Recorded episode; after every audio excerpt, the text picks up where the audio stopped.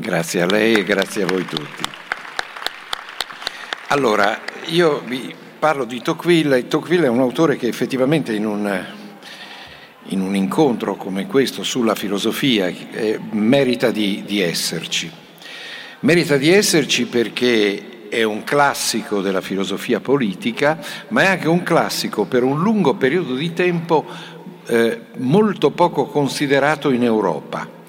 Per, te- per moltissimo tempo Tocqueville è stato un autore riconosciuto sua, eh, sua, nel suo valore, nella sua grandezza negli Stati Uniti, cioè la democrazia in America, scritta da un francese, è stata molto più letta per un lungo periodo di tempo dagli americani colti e molto, per ragioni che poi vedremo, sottovalutato in Europa e prima di tutto in Francia.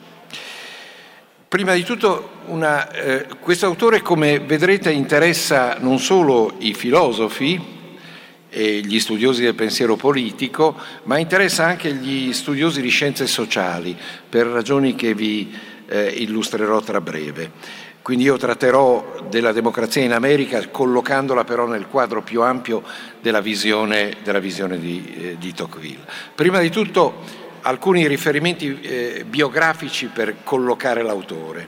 Nasce nel 1805 ed è un aristocratico, famiglia aristocratica. La, I suoi genitori nel 1793, cioè nel pieno del terrore giacobino, vengono arrestati e dovrebbero essere giustiziati ma riescono a sopravvivere. Il resto della famiglia viene sterminata.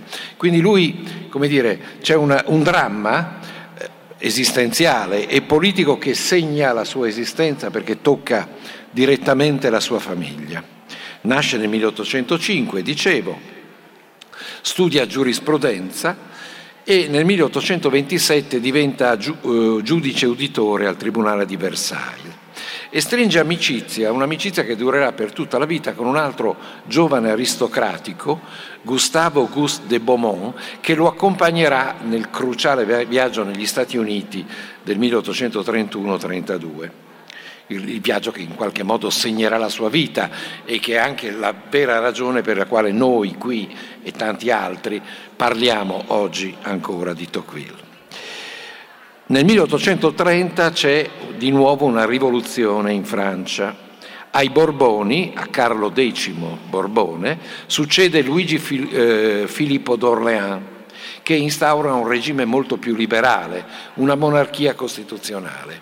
E eh, Tocqueville si trova ad essere lacerato personalmente perché la sua famiglia è contraria alla, al nuovo regime, la sua famiglia rimane legata ai Borbone e, lui no, lui aderisce al nuovo regime, quindi è considerato tra gli aristocratici a cui appartiene una sorta di traditore. Nel 1831-32, insieme all'amico Beaumont, fa il viaggio più importante della sua vita, cioè va in America eh, con l'incarico di studiare il sistema penitenziario americano e ne verrà por- profondamente influenzato. Tenete conto che all'epoca gli europei, parlo gli europei colti, sapevano ben poco dell'America. Nel 1932 si dimette dal tribunale e pensa a scrivere un libro sulla sua esperienza e nel 1935 pubblica, nel 1835, pubblica la prima parte del libro La democrazia in America. Viaggia per l'Europa, in, va in Inghilterra più volte, fa conferenze, scrive saggi.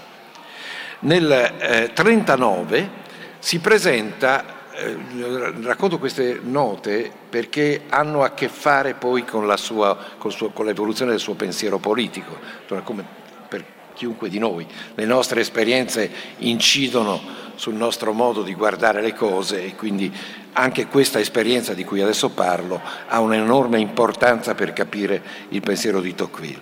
Nel 1839 si presenta come candidato e vince un seggio alla Camera dei Deputati. La sua carriera di parlamentare durerà fino al 1850, ossia fino al colpo di Stato di Luigi Bonaparte. Nel 1840, cioè cinque anni dopo la prima, eh, la prima versione, la, il, la prima parte, pubblica la seconda parte della democrazia in America e se voi leggete i due volumi vi accorgete che c'è stata un'evoluzione nel frattempo, cioè il suo pensiero è parzialmente cambiato rispetto a cinque anni prima nella sua valutazione sulla democrazia americana. Nel 1849 per alcuni mesi è ministro degli esteri e si ritira nel 1850 rifiutando di aderire al regime imposto da Luigi Bonaparte.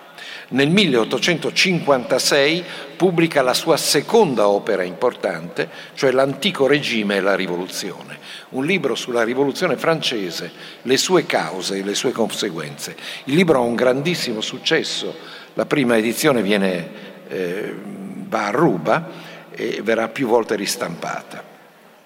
Muore nel 1859. Le sue opere più importanti sono La democrazia in America, appunto prima e seconda versione, L'antico regime e la rivoluzione, più una raccolta di ricordi molto importanti e alcuni saggi eh, brevi e conferenze. Eh, io devo premettere, eh, ci sono molti studiosi di Tocqueville, molti, io non sono uno studioso di Tocqueville, Tocqueville è un autore che per me è un riferimento, adesso vi dico perché, ma io non, non, non sono uno storico del pensiero, sono, mi occupo di scienza politica e tuttavia Tocqueville è sempre stato un autore importante per me per una ragione, perché il, uno dei miei maestri, che si chiamava Nicola Matteucci, storico e filosofo, è stato eh, probabilmente la persona che più di tutti, a partire dagli anni 60, ha lavorato per far conoscere agli italiani il pensiero di Tocqueville e, ed è chiari, mi è chiarissimo che il mio modo di leggere Tocqueville è fortemente influenzato dall'interpretazione che ne dà Matteucci. Questo lo dico perché possono esserci benissimo anche interpretazioni diverse e legittime. Il secondo pensatore che ha certamente influenzato il mio modo di leggere Tocqueville è eh, il sociologo e filosofo francese Raymond Aron. Aron, come Matteucci, è stato uno studioso di Tocqueville e in più, to- eh, mentre Matteucci ha fatto conoscere agli italiani Tocqueville, Aron ha consentito ai francesi di riscoprirlo, perché, eh, come vi dicevo, Tocqueville non godeva di buona eh, reputazione in Francia prima di essere rivalutato. Naturalmente eh, eh, chi fosse interessato trova facilmente riferimenti a Ron Matt, digitate Ron Tocqueville, Matteucci Tocqueville e e vi daranno i riferimenti principali. Cito anche, e adesso capirete perché, un altro libro molto recente di un politologo sociologo norvegese di nome Johan Elster, qualcuno di voi forse l'ha sentito nominare perché è molto famoso, che in realtà vive in America da moltissimo tempo, che recentemente, alcuni anni fa, ha scritto un libro su Tocqueville, il primo scienziato sociale. E adesso capirete per quale ragione. Perché in realtà Tocqueville è, o potremmo, possiamo dire, al tempo stesso un eh, pensatore politico liberale, vedrete che il suo liberalismo è molto eterodosso, Tocqueville non, è, non sta dentro il mainstream, è un, è un pensatore che fa, eh, fa scuola a sé, ma è al tempo stesso un grande studioso della società e queste due cose si, si, si influenzano a vicenda. Lo studioso della società influenza il pensatore politico e quindi prima farò qualche osservazione sul eh, Tocqueville studioso della società o proto-sociologo o eh, studioso che anticipa le future scienze sociali e poi qualche osservazione sul eh, pensatore politico. Tocqueville è prima di tutto, potremmo dire, un proto-sociologo per il suo rifiuto delle filosofie della storia e per la sua scelta di basare le spiegazioni della realtà sociale o politica sull'osservazione diretta dei comportamenti umani. Si tratti della versione positivistica o di quella idealistica, della versione di un Auguste Comte o quella di un Hegel, il rifiuto delle filosofie della storia è ribadito da Tocqueville in molti luoghi della sua opera. La mia citazione preferita, perché dà bene il senso del, della visione di Tocqueville, in realtà qui ce l'ha con Hegel, nella citazione che sto per dire, è, è, è questa, aperte le virgolette, io per parte mia odio odio eh, i sistemi assoluti, mi piacciono le campane però, odio i sistemi assoluti che fanno dipendere tutti gli avvenimenti della storia da grandi cause prime, collegate le une alle altre da una catena fatale e che sopprimono, per così dire, l'uomo dalla storia del genere umano. Li trovo limitati nella loro pretesa grandezza e falsi con la loro aria di verità matematica.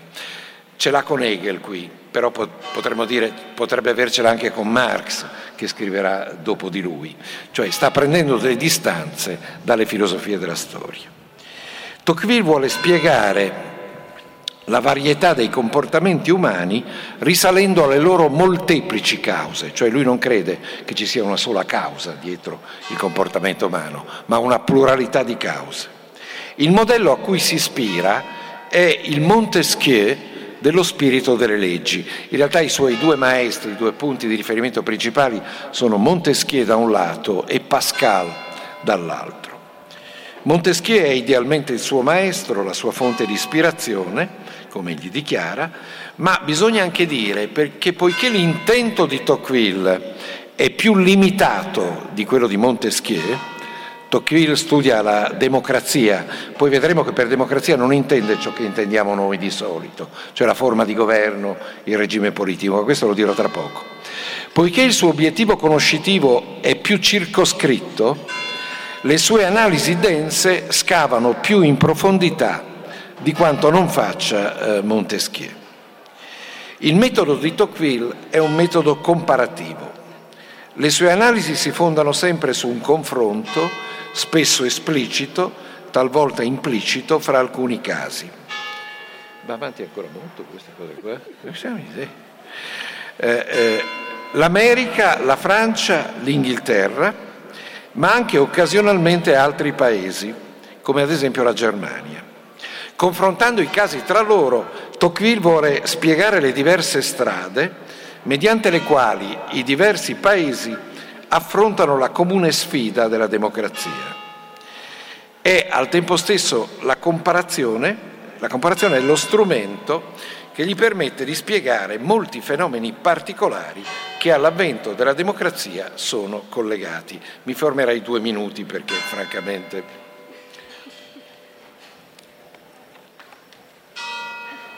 Ah, miseria.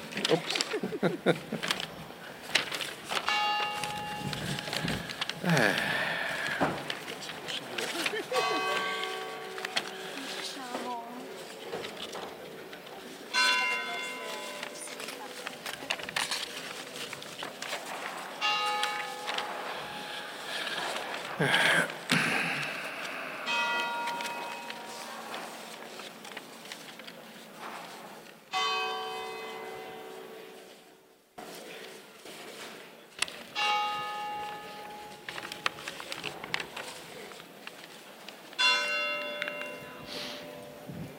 Scusate, eh, ma eh, credo che diventa un po' complicato sia per me che per voi.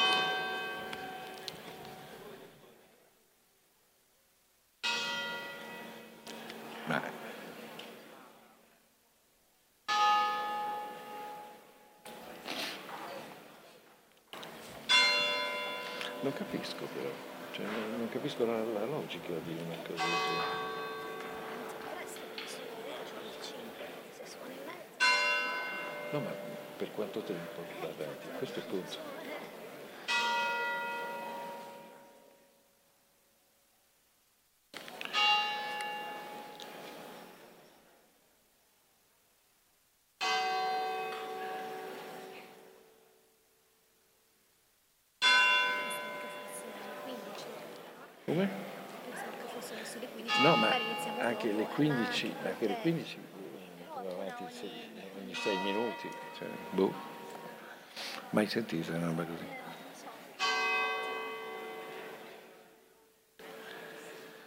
Eh.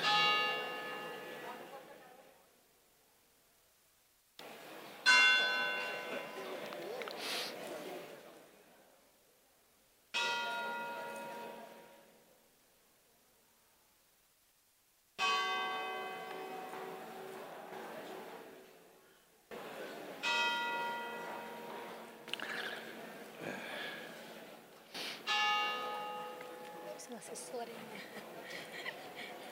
Cosa mi fa chiedere a... mi sembra, partite quel vecchio film di Don Camillo, quello che sono di campagna, guardate il comizio di Peppone. Esatto. Sì.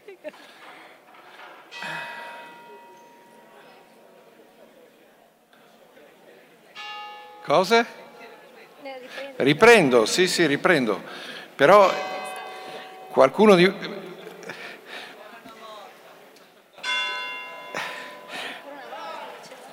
Ma eh, ricordate il film Il comizio di Peppone? Cioè,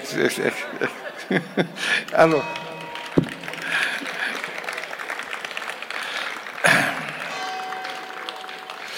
allora, faccio due esempi di eh, spiegazione sociale così come la intende eh, Tocqueville. Sono due esempi celebri e quindi vado molto rapidamente. Non mi dilungo troppo. Mi interessa soprattutto evidenziare la logica della spiegazione cui Tocqueville ricorre e anche la sua modernità, cioè il fatto che ci sono correnti contemporanee che eh, ritengono che per spiegare i fenomeni sociali bisogna proprio ricorrere a questo metodo usato da Tocqueville. Primo esempio. Nell'antico regime la rivoluzione, Tocqueville ricorre a una comparazione fra Inghilterra e Francia per spiegare perché l'agricoltura francese, alla vigilia della rivoluzione, fosse in condizioni di abbandono e di decadenza, con una produttività ormai da tempo drammaticamente declinante. E questo stato dell'agricoltura francese, secondo Tocqueville, fu naturalmente insieme a molte altre cause, una delle cause della rivoluzione. Perché l'agricoltura francese era in declino, mentre quella britannica nello stesso periodo era fiorente? La spiegazione di Tocqueville è centrata sul fatto che la Francia era uno Stato politicamente e amministrativamente accentrato, mentre l'Inghilterra non lo era. L'accentramento politico-amministrativo faceva sì che i nobili, ma anche i borghesi più ricchi, cercassero di elevarsi ulteriormente per status sociale e per reddito attraverso la ricerca di prebende distribuite dallo Stato centrale. Per questo i nobili lasciavano nell'incuria le loro terre e i ricchi borghesi non avevano incentivi a investire sulla terra. La caccia ai benefici pubblici distribuiti da un'amministrazione centralizzata spingeva i nobili a non fare nelle loro terre quelle innovazioni tecniche che sarebbero state necessarie per fermare il declino e aumentare la produttività. Opposta era la situazione dell'Inghilterra. Qui i nobili e i borghesi non potevano competere fra loro a Londra per impieghi e privilegi amministrativi. In Inghilterra non c'era accentramento amministrativo. Nobili e borghesi quindi investivano nella terra, diventando imprenditori agricoli, introducendo innovazioni e facendo prosperare l'agricoltura. Secondo esempio, questo è tratto dalla democrazia in America e riguarda il rapporto fra intellettuali e politica. È una spiegazione che potremmo oggi dire di sociologia della conoscenza. Da dove deriva, si chiede Tocqueville, la differenza di stile intellettuale fra gli uomini di cultura francesi e quelli americani? Differenza di stile che ha importanti ricadute e conseguenze politiche, perché influenza la cultura politica di ciascun paese. Gli intellettuali francesi, quando discettano di politica, amano, potremmo dire, i massimi sistemi, producono utopie, si pasciano di idee astratte. Quelli americani, ma anche quelli inglesi, adottano uno stile assai più pragmatico, naturalmente pragmatico non è un termine usato da Tocqueville, ma intende esattamente questo, cioè si occupano di problemi pubblici ben definiti. Perché? Da dove nasce questa differenza di stile tra gli intellettuali americani e quelli francesi? Ciò che spiega questa differenza, che è al tempo stesso stilistica e di sostanza, è la distanza o per contro la vicinanza ai luoghi della politica da parte degli intellettuali, cioè i luoghi in cui si decide. Gli uomini di cultura francesi per secoli esclusi dal potere e lontani dai luoghi decisionali, dai luoghi delle decisioni, adottano lo stile che ho detto eh, eh, perché fondamentalmente non hanno alternative. Essi mancano di qualunque diretta esperienza o contatto con le decisioni pubbliche. Quelli americani invece hanno assai più familiarità con i luoghi in cui si decide, spesso ne fanno parte o comunque parlano a cittadini che in vari modi partecipano alle scelte pubbliche, per esempio alla vita politica locale. Gli intellettuali americani sono quindi interessati alla risoluzione di problemi concreti. Si noti che questo diverso stile intellettuale ha grandi effetti politici, dice Tocqueville poiché le idee degli uomini di cultura si diffondono nell'opinione pubblica influenzandone gli atteggiamenti. Queste due spiegazioni, l'agricoltura e gli stili cognitivi degli intellettuali, che cosa hanno in comune? Hanno in comune quello che verrà in seguito denominato, a partire dal grande sociologo Max Weber, metodo individualistico. È lo stesso che alcuni decenni dopo userà userà Max Weber. Si parte da una macro condizione, cioè il contesto generale, e poi si osserva come gli uomini reagiscono al contesto e perché lo fanno in un modo anziché in un altro. Tocqueville mostra come le condizioni del contesto creino incentivi e disincentivi che orientano le scelte dei singoli e le azioni di tanti individui poi, cumulandosi, producono certi effetti macro-sociali e macro-politici. Differenti condizioni dell'agricoltura, differenti caratteri delle culture politiche nazionali, eccetera, eccetera. Per Tocqueville sono sempre gli uomini ad agire, mossi dai loro costumi e dalle idee che si sono fatti sul mondo. Il fatto che egli nelle sue analisi, come vedremo meglio tra poco, attribuisca un'importanza maggiore ai costumi che alle leggi è un riflesso di questa scelta. Ma naturalmente, come Tocqueville sa benissimo, gli individui possono reagire alle condizioni esterne in modi diversi.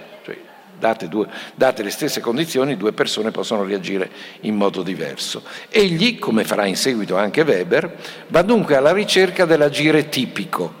Si chiede tipicamente come reagiscono gli uomini e le donne, influenzati da certe credenze, dai propri costumi e da una certa visione dei propri interessi, di fronte a certe condizioni macrosociali in cui si trovano ad operare e qual è l'effetto macro, macrosociale che ne deriva? Qui, qui il Tocqueville studioso della società, cioè sostanzialmente per capire come funziona una società, Tocqueville si costruisce, si fabbrica un metodo di indagine che in parte, ma solo in parte, riprende dal suo maestro Montesquieu, ma che in parte è frutto del suo sacco, è, un frutto, è una, è una eh, creazione sua originale. Vengo al Tocqueville pensatore politico. Tocqueville è abitualmente citato come un pensatore liberale, però è un pensatore liberale anomalo e vedremo perché. È un liberale atipico e non facilmente collocabile nella mappa del liberalismo moderno e contemporaneo. Perché Tocqueville, prima di tutto, è un liberale che, a differenza delle correnti prevalenti del liberalismo, non svaluta affatto il ruolo e l'importanza della politica nel favorire o nello sfavorire condizioni di libertà. Per le correnti dominanti del liberalismo la politica è per lo più un male necessario. Ne abbiamo bisogno per garantire condizioni di sicurezza ai cittadini, per proteggere i diritti di proprietà, per sanzionare, sanzionare coloro che violano i contratti, eccetera, eccetera ma è soprattutto dalla politica, dalla sua invadenza, dalle sue tendenze espansionistiche, scusate, che secondo le correnti maggioritarie del liberalismo bisogna difendere la libertà. Ne deriva, ne è sempre derivata, una certa svalutazione dei processi politici, processi da tenere a bada, da contenere mediante lo strumento del diritto e la forza se c'è e quando c'è, del mercato. Tocqueville è un liberale diverso. Anche lui teme i guasti del dispotismo statale, ma pensa anche che la politica abbia compiti cruciali da svolgere al servizio della libertà di ciascuno. Tocqueville è in qualche modo il capostipite di una corrente minoritaria, forse anche ultraminoritaria, del liberalismo, che lungi dallo svalutare o minimizzare il ruolo della politica e delle istituzioni politiche, ne esplora non solo i pericoli ma anche le potenzialità. Ciò incide direttamente sulla sua concezione della libertà. Anche qui c'è grande differenza rispetto alle correnti maggioritarie del liberalismo. Se il liberalismo per lo più per libertà intende prevalentemente ciò che Benjamin Constant chiama la libertà dei moderni e che il filosofo del XX secolo Berlin chiamerà essenzialmente libertà negativa, la libertà cioè intesa come assenza di impedimenti, Tocqueville fa una scelta diversa.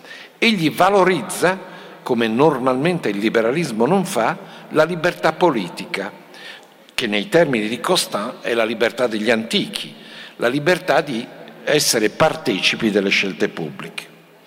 Questa enfasi sulla libertà politica rende, secondo i parametri odierni, Tocqueville un liberale anomalo. Ma a proposito di libertà, in Tocqueville c'è un altro aspetto da considerare. In Tocqueville la libertà, e quella politica in particolare, è un mezzo e non un fine. Il suo infatti è essenzialmente un liberalismo etico, la libertà per lui è innanzitutto una qualità morale, qui è evidente che la sua origine aristocratica pesa.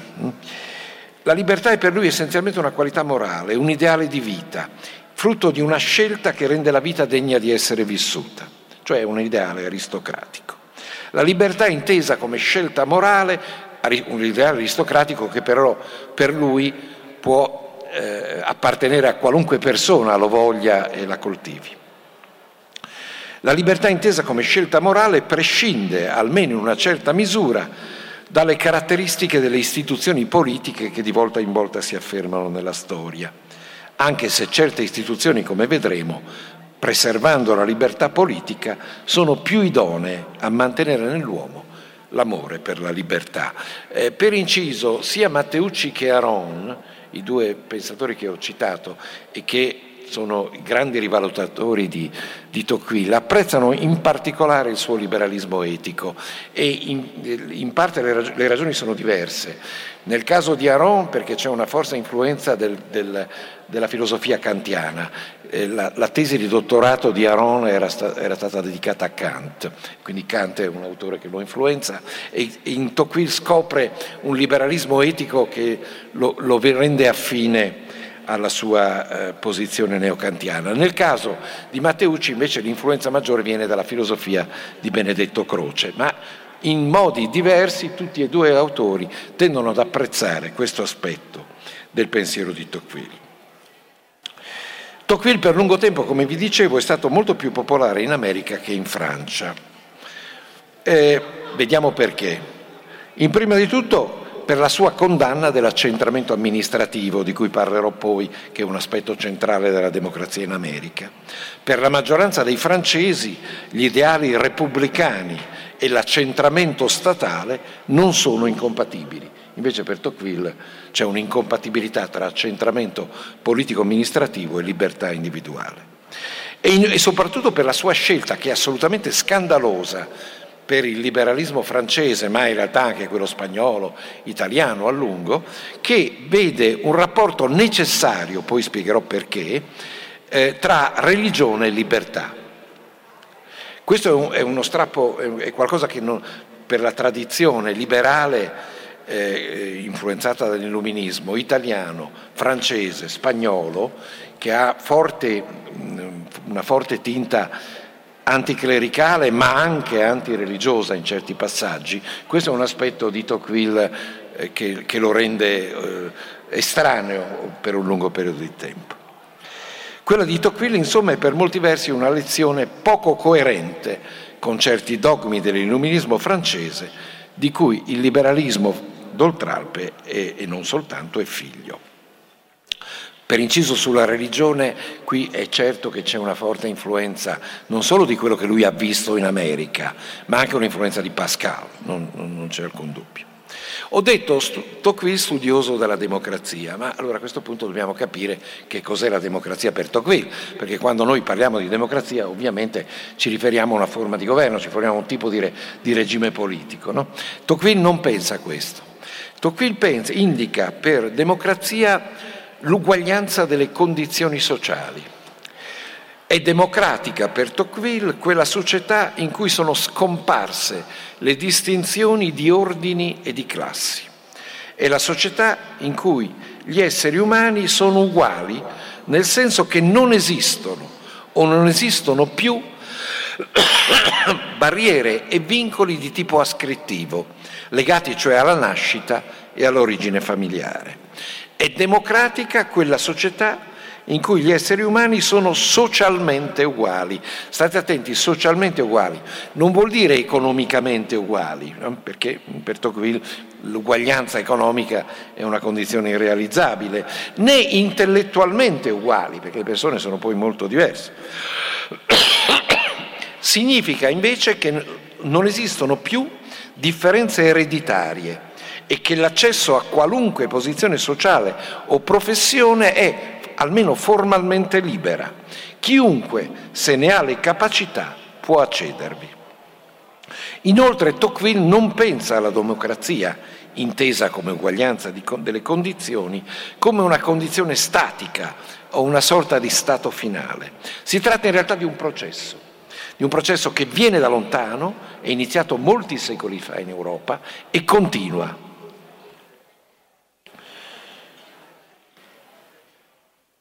Qual è allora per il liberale Tocqueville di fronte all'inesorabilità del processo democratico? Ne parla come di un processo, lui dice provvidenziale, sta intendendo qualcosa che non può essere fermato, che sarebbe assurdo fermare e qui sta, sta, naturalmente parlando agli aristocratici della sua classe, non pensate di fermare il processo democratico perché non è proprio possibile.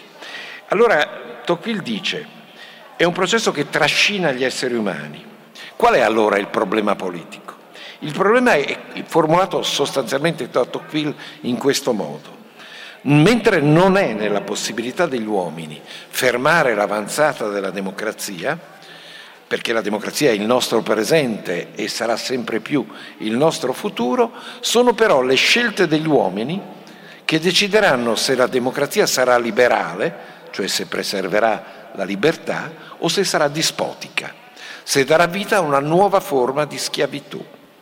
Se sarà vera la seconda cosa, se la democrazia sarà dispotica, si tratterà allora di un dispotismo inedito e terribile, perché esercitato, a differenza dei dispotismi del passato, in nome e per conto del popolo. Questo è il tema di Tocqueville, questo è il, vero, il, suo vero eh, argomento e la bussola che orienterà tutta la sua attività politica e poi tutta la sua attività intellettuale. A far pendere il piatto della bilancia da una parte e dall'altra, la democrazia liberale o la democrazia dispotica, sarà essenzialmente per Tocqueville quanto accadrà nella sfera politica. Ed ecco perché la politica e le istituzioni politiche svolgono un ruolo così centrale nel suo pensiero. Si tratti di America, di Francia, di Inghilterra, Tocqueville analizza le istituzioni politiche con spirito antiformalistico. Egli pensa che leggi e istituzioni siano vitali, ma solo se sono coerenti con e sono vivificate dai costumi.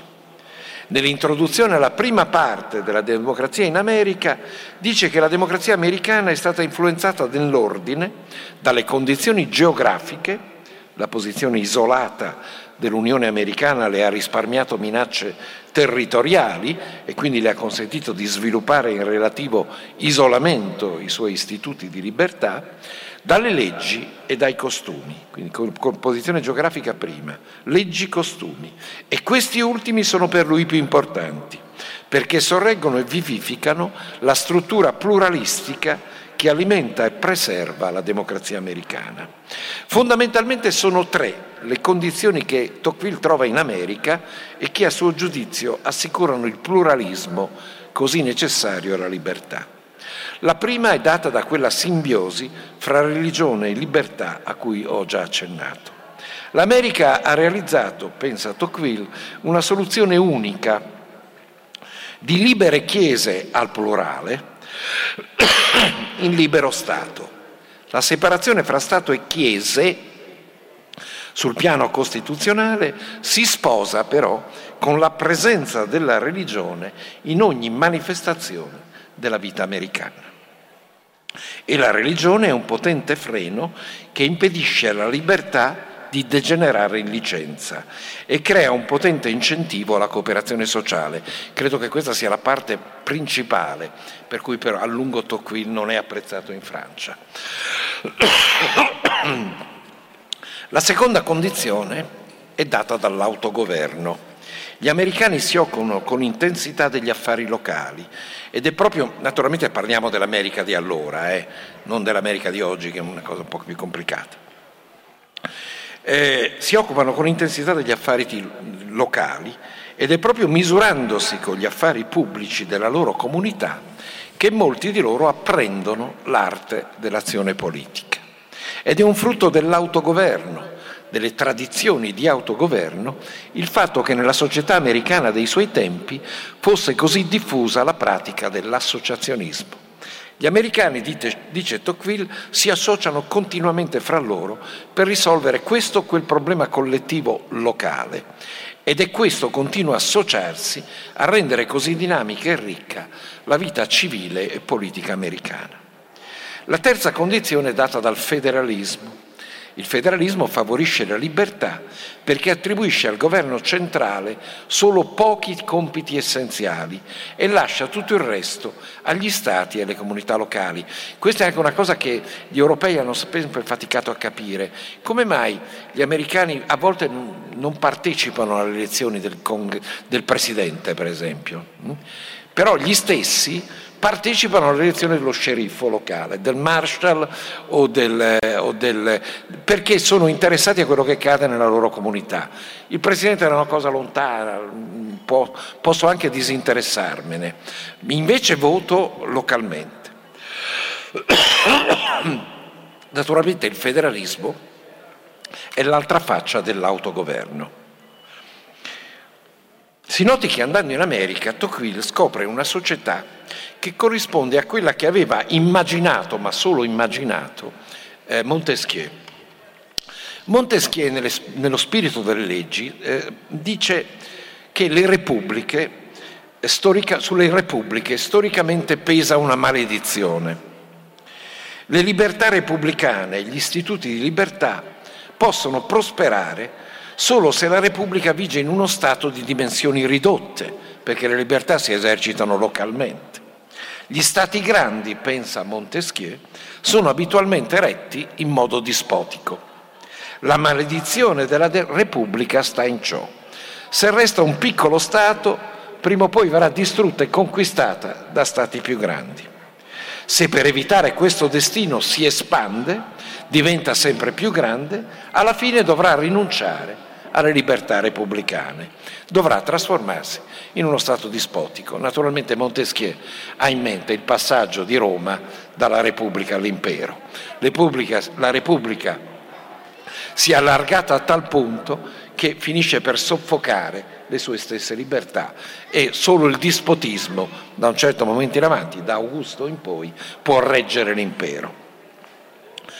Montesquieu pensa però che le repubbliche possono sfuggire a questo destino, ma solo se si federano, se danno vita a una grande repubblica federata, o meglio, a una federazione di repubbliche.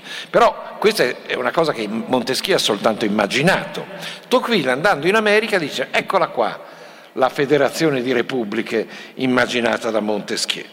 L'Unione Americana, pensa Tocqueville, è precisamente questo la, la federazione di repubbliche che può combinare grandezza e forza, quindi possibilità di difendersi dai nemici, ma al tempo stesso può tutelare gli istituti della libertà localmente, dove vanno tutelati. Tocqueville naturalmente parla dell'America, ma pensa all'Europa e alla Francia. Pensa che la democrazia sia anche il destino dell'Europa, ma che qui le condizioni che rendono più sicura la libertà in America o manchino o siano troppo deboli. l'accentramento amministrativo francese, l'assenza di tradizioni di autogoverno, la conseguente abitudine di guardare allo Stato centrale, aspettando solo da esso, anziché dall'iniziativa dei cittadini, la soluzione ai problemi della libertà, anche di quelli locali, i problemi della società, anche di quelli locali, il divorzio e il contrasto fra la religione e lo spirito di libertà e non da ultimo le continue rivalità politico-militari fra gli Stati europei, tutte queste cose non sono propizie allo sviluppo della democrazia liberale. Il rischio che Tocqueville intravede in Francia e in Europa è quello di una democrazia tirannica o autoritaria. Per ragioni di tempo tralascio altri aspetti, per esempio il modo in cui con grande scandalo dei dottrinari Tocqueville si, bar- si sbarazza di un'idea antica, l'idea dello Stato misto, pensa che lo Stato misto sia una chimera, oppure delle pagine originali e in realtà anche profetiche che dedica al rapporto fra la democrazia e la guerra. Concludo con due osservazioni. La prima, eh, non, non, si creda che in Tocqueville ci siano dell'America solo mh, descrizioni apologetiche o solo positive. Sa anche scrivere pagine lucide sulla questione della schiavitù, nonché sulla triste sorte dei nativi americani ma pensa che nel complesso l'esperimento americano abbia molto da insegnare agli europei. In America egli vede alcuni potenti anticorpi che possono, possono, non è detto che lo faranno davvero, ma che possono eh, impedire o quantomeno rallentare la degenerazione autoritaria della democrazia. La seconda osservazione riguarda il tema, spesso frainteso, della tirannia della maggioranza. Quando Tocqueville parla di, di tirannia della maggioranza non riferisce mica alle maggioranze politiche, eh? si riferisce a un'altra cosa, si tra, riferisce al conformismo, alla combinazione di un particolare tipo di individualismo e del conformismo che, nelle, eh, che può affermarsi nelle democrazie. La tirannia della maggioranza è l'opinione dominante che si impone sul singolo, lo intimidisce e lo spinge a conformarsi a quell'opinione, finendo per spegnere in lui l'amore per la libertà. La pressione sui singoli dell'opinione dominante è un fenomeno che registriamo ovunque e in ogni tempo, ma in democrazia può acquistare una forza terribile, secondo Tocqueville, anche perché la democrazia l'uguaglianza delle condizioni, favorisce una particolare forma di individualismo, inteso come chiusura in se stessa di ogni, di ogni individuo. Negli anni 50 un libro, uscirà un libro molto importante di un sociologo americano, David Reisman, che poi verrà tradotto in italiano, eh, eh, che si intitola La folla solitaria e che in realtà riprende esattamente questa suggestione di Tocqueville. In democrazia può accadere che la folla sia composta di individui chiusi in se stessi, isolati, con legami allentati o spezzati con gli altri. Questa condizione di individualismo inteso in questo senso eh, e la pressione conformista, la pressione del numero, noi siamo in tanti e quindi il nostro nu- il numero fa sì che noi abbiamo ragione, ciò che ci dà ragione è la forza del numero, questo può determinare una pressione al conformismo davvero eh, fortissima e può spegnere, secondo Tocqueville, nelle persone l'amore per la libertà. In democrazia, dice Tocqueville, gli uomini cercano soprattutto il benessere e può accadere che essi siano disposti a barattare la libertà con il benessere, aprendo la strada a un nuovo, eh, tra, a un nuovo dispotismo. Concludo dicendo che naturalmente i classici vanno letti e, e, e osservati per quello, fondamentalmente per quello che hanno da dire a noi e, vanno, e questo va fatto senza riverenze. Eh? Eh, eh, non c'è nessun bisogno di trattare con particolare riverenza un classico. Quello che bisogna fare è chiedergli, scusa, ma tu hai detto delle cose rilevanti per il tuo tempo, cosa hai da dire di rilevante per il mio tempo? No? E quindi quello che dobbiamo fare è selezionare ciò che ci sembra di importante, di tuttora importante nel classico. Io credo che in Tocqueville, oltre a parti che invece non lo sono, ci siano parti importanti per capire eh, alcuni aspetti almeno del malessere delle democrazie contemporanee, europee ma anche americane, delle democrazie occidentali. Diciamo. Ci sono poi eh, eh, dei problemi, problemi aperti in Tocqueville. Per esempio in lui c'è un'evidente, chiarissima sottovalutazione del ruolo dell'economia. Eh, in lui c'è una frattura che non è mai ricomposta davvero fra eh, la, le libertà civili e la libertà politica, tra la libertà da e la libertà di, fra la libertà negativa e la libertà positiva. Al fondo si scorge quello che è certamente un limite della, della, tradizione liberale, possiamo dire. Un limite che deriva da non avere mai concettualizzato in termini realmente persuasivi il rapporto fra la politica, nelle sue multiformi manifestazioni e espressioni, e la libertà nelle sue molteplici dimensioni. Manca ancora, secondo me, una compiuta e persuasiva sintesi anche se molti sforzi si sono compiuti per realizzarla nel periodo di tempo che ci separa da eh, Tocqueville. Mi fermo qua.